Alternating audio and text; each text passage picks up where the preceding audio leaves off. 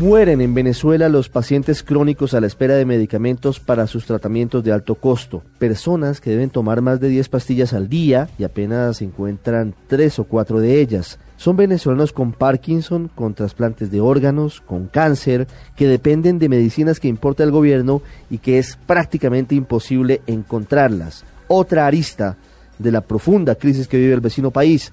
Desde Caracas, con Santiago Martínez. Hola Ricardo, buenas tardes. Mira, una arista más de la grave crisis que padecen los venezolanos no solo es la falta de alimentos que hemos reseñado muchas veces o la inseguridad que a diario cobra la vida de inocentes acá en Caracas. También hay un grave problema en el tema de medicamentos, más allá de las cifras de escasez de 80 o 85% en farmacias o en insumos médicos en hospitales.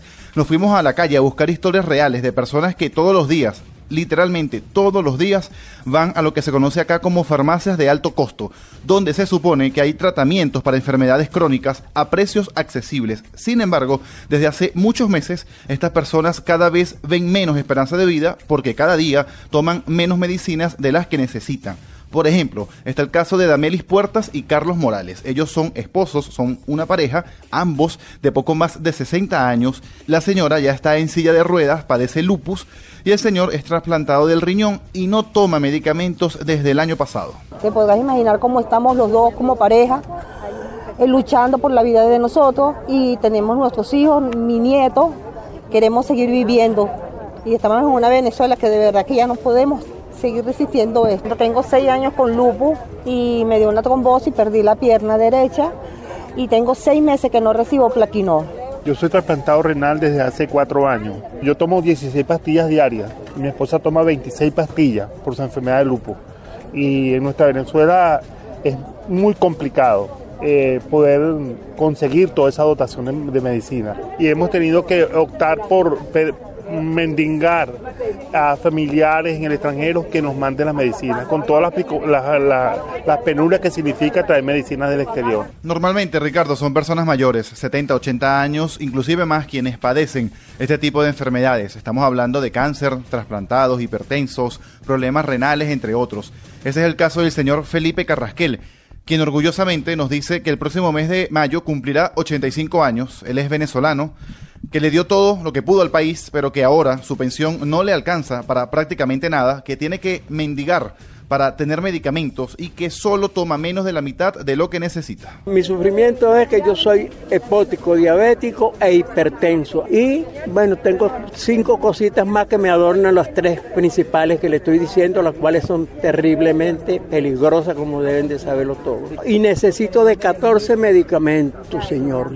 He ido a diferentes sitios saltando de farmacia en farmacia y no la consigo y aparte de que no la consigo, no tengo ni con qué comprarla tampoco, porque una pensioncita de 40 mil bolívares no le da a uno para, ni, para, ni para medio comer, menos le va a dar para comprar una medicina. Pero no solo son las personas de la llamada tercera edad quienes sufren esta gravísima escasez de medicinas, y tal es el caso de Alexander Hernández. Apenas acaba de pasar los 40 años, pero padece Parkinson, y su historia es realmente muy fuerte, porque primero pudo hablar porque una inyección le da literalmente horas de movilidad.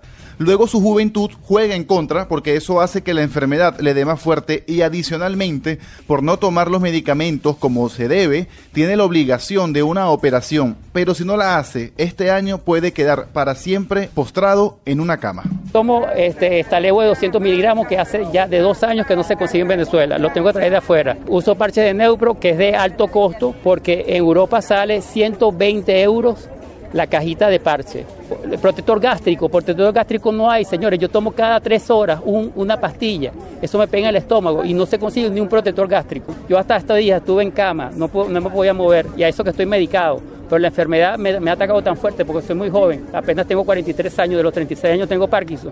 Que me dan unos espasmos musculares que me tira totalmente en cama durante una semana. Estoy aquí porque me inyecté una inyección que se llama Lodoginex y eso hace que tenga unas horas de vida prácticamente, porque de aquí me voy directo a la cama otra vez y no es posible. Si en un año yo no me opero, en un año yo estoy en cama de por vida, es muy desesperante. Pero una persona con Parkinson, desvanecerse en, un centro comercial, yo lo he visto, me han visto a mí que me han tenido que auxiliar y es demasiado fuerte. Esto apenas, Ricardo, es una pequeña muestra. Son tres casos de los más de 3 millones de venezolanos que padecen enfermedades crónicas y no tienen posibilidad de acceder a sus medicamentos acá en Venezuela. Lamentablemente, y hay que decirlo, desde finales del año pasado a hoy ya han fallecido tres pacientes trasplantados por falta de medicamentos. Y me podrías preguntar si hay algún pronunciamiento desde el gobierno y lamentablemente la respuesta es no. Prácticamente son ignoradas estas personas. Cada vez que se toca el tema de la escasez, la culpa es de la guerra económica, de las transnacionales que no permiten que a las farmacias lleguen las medicinas. Desde Caracas, Santiago Martínez para el radar de Blue Radio.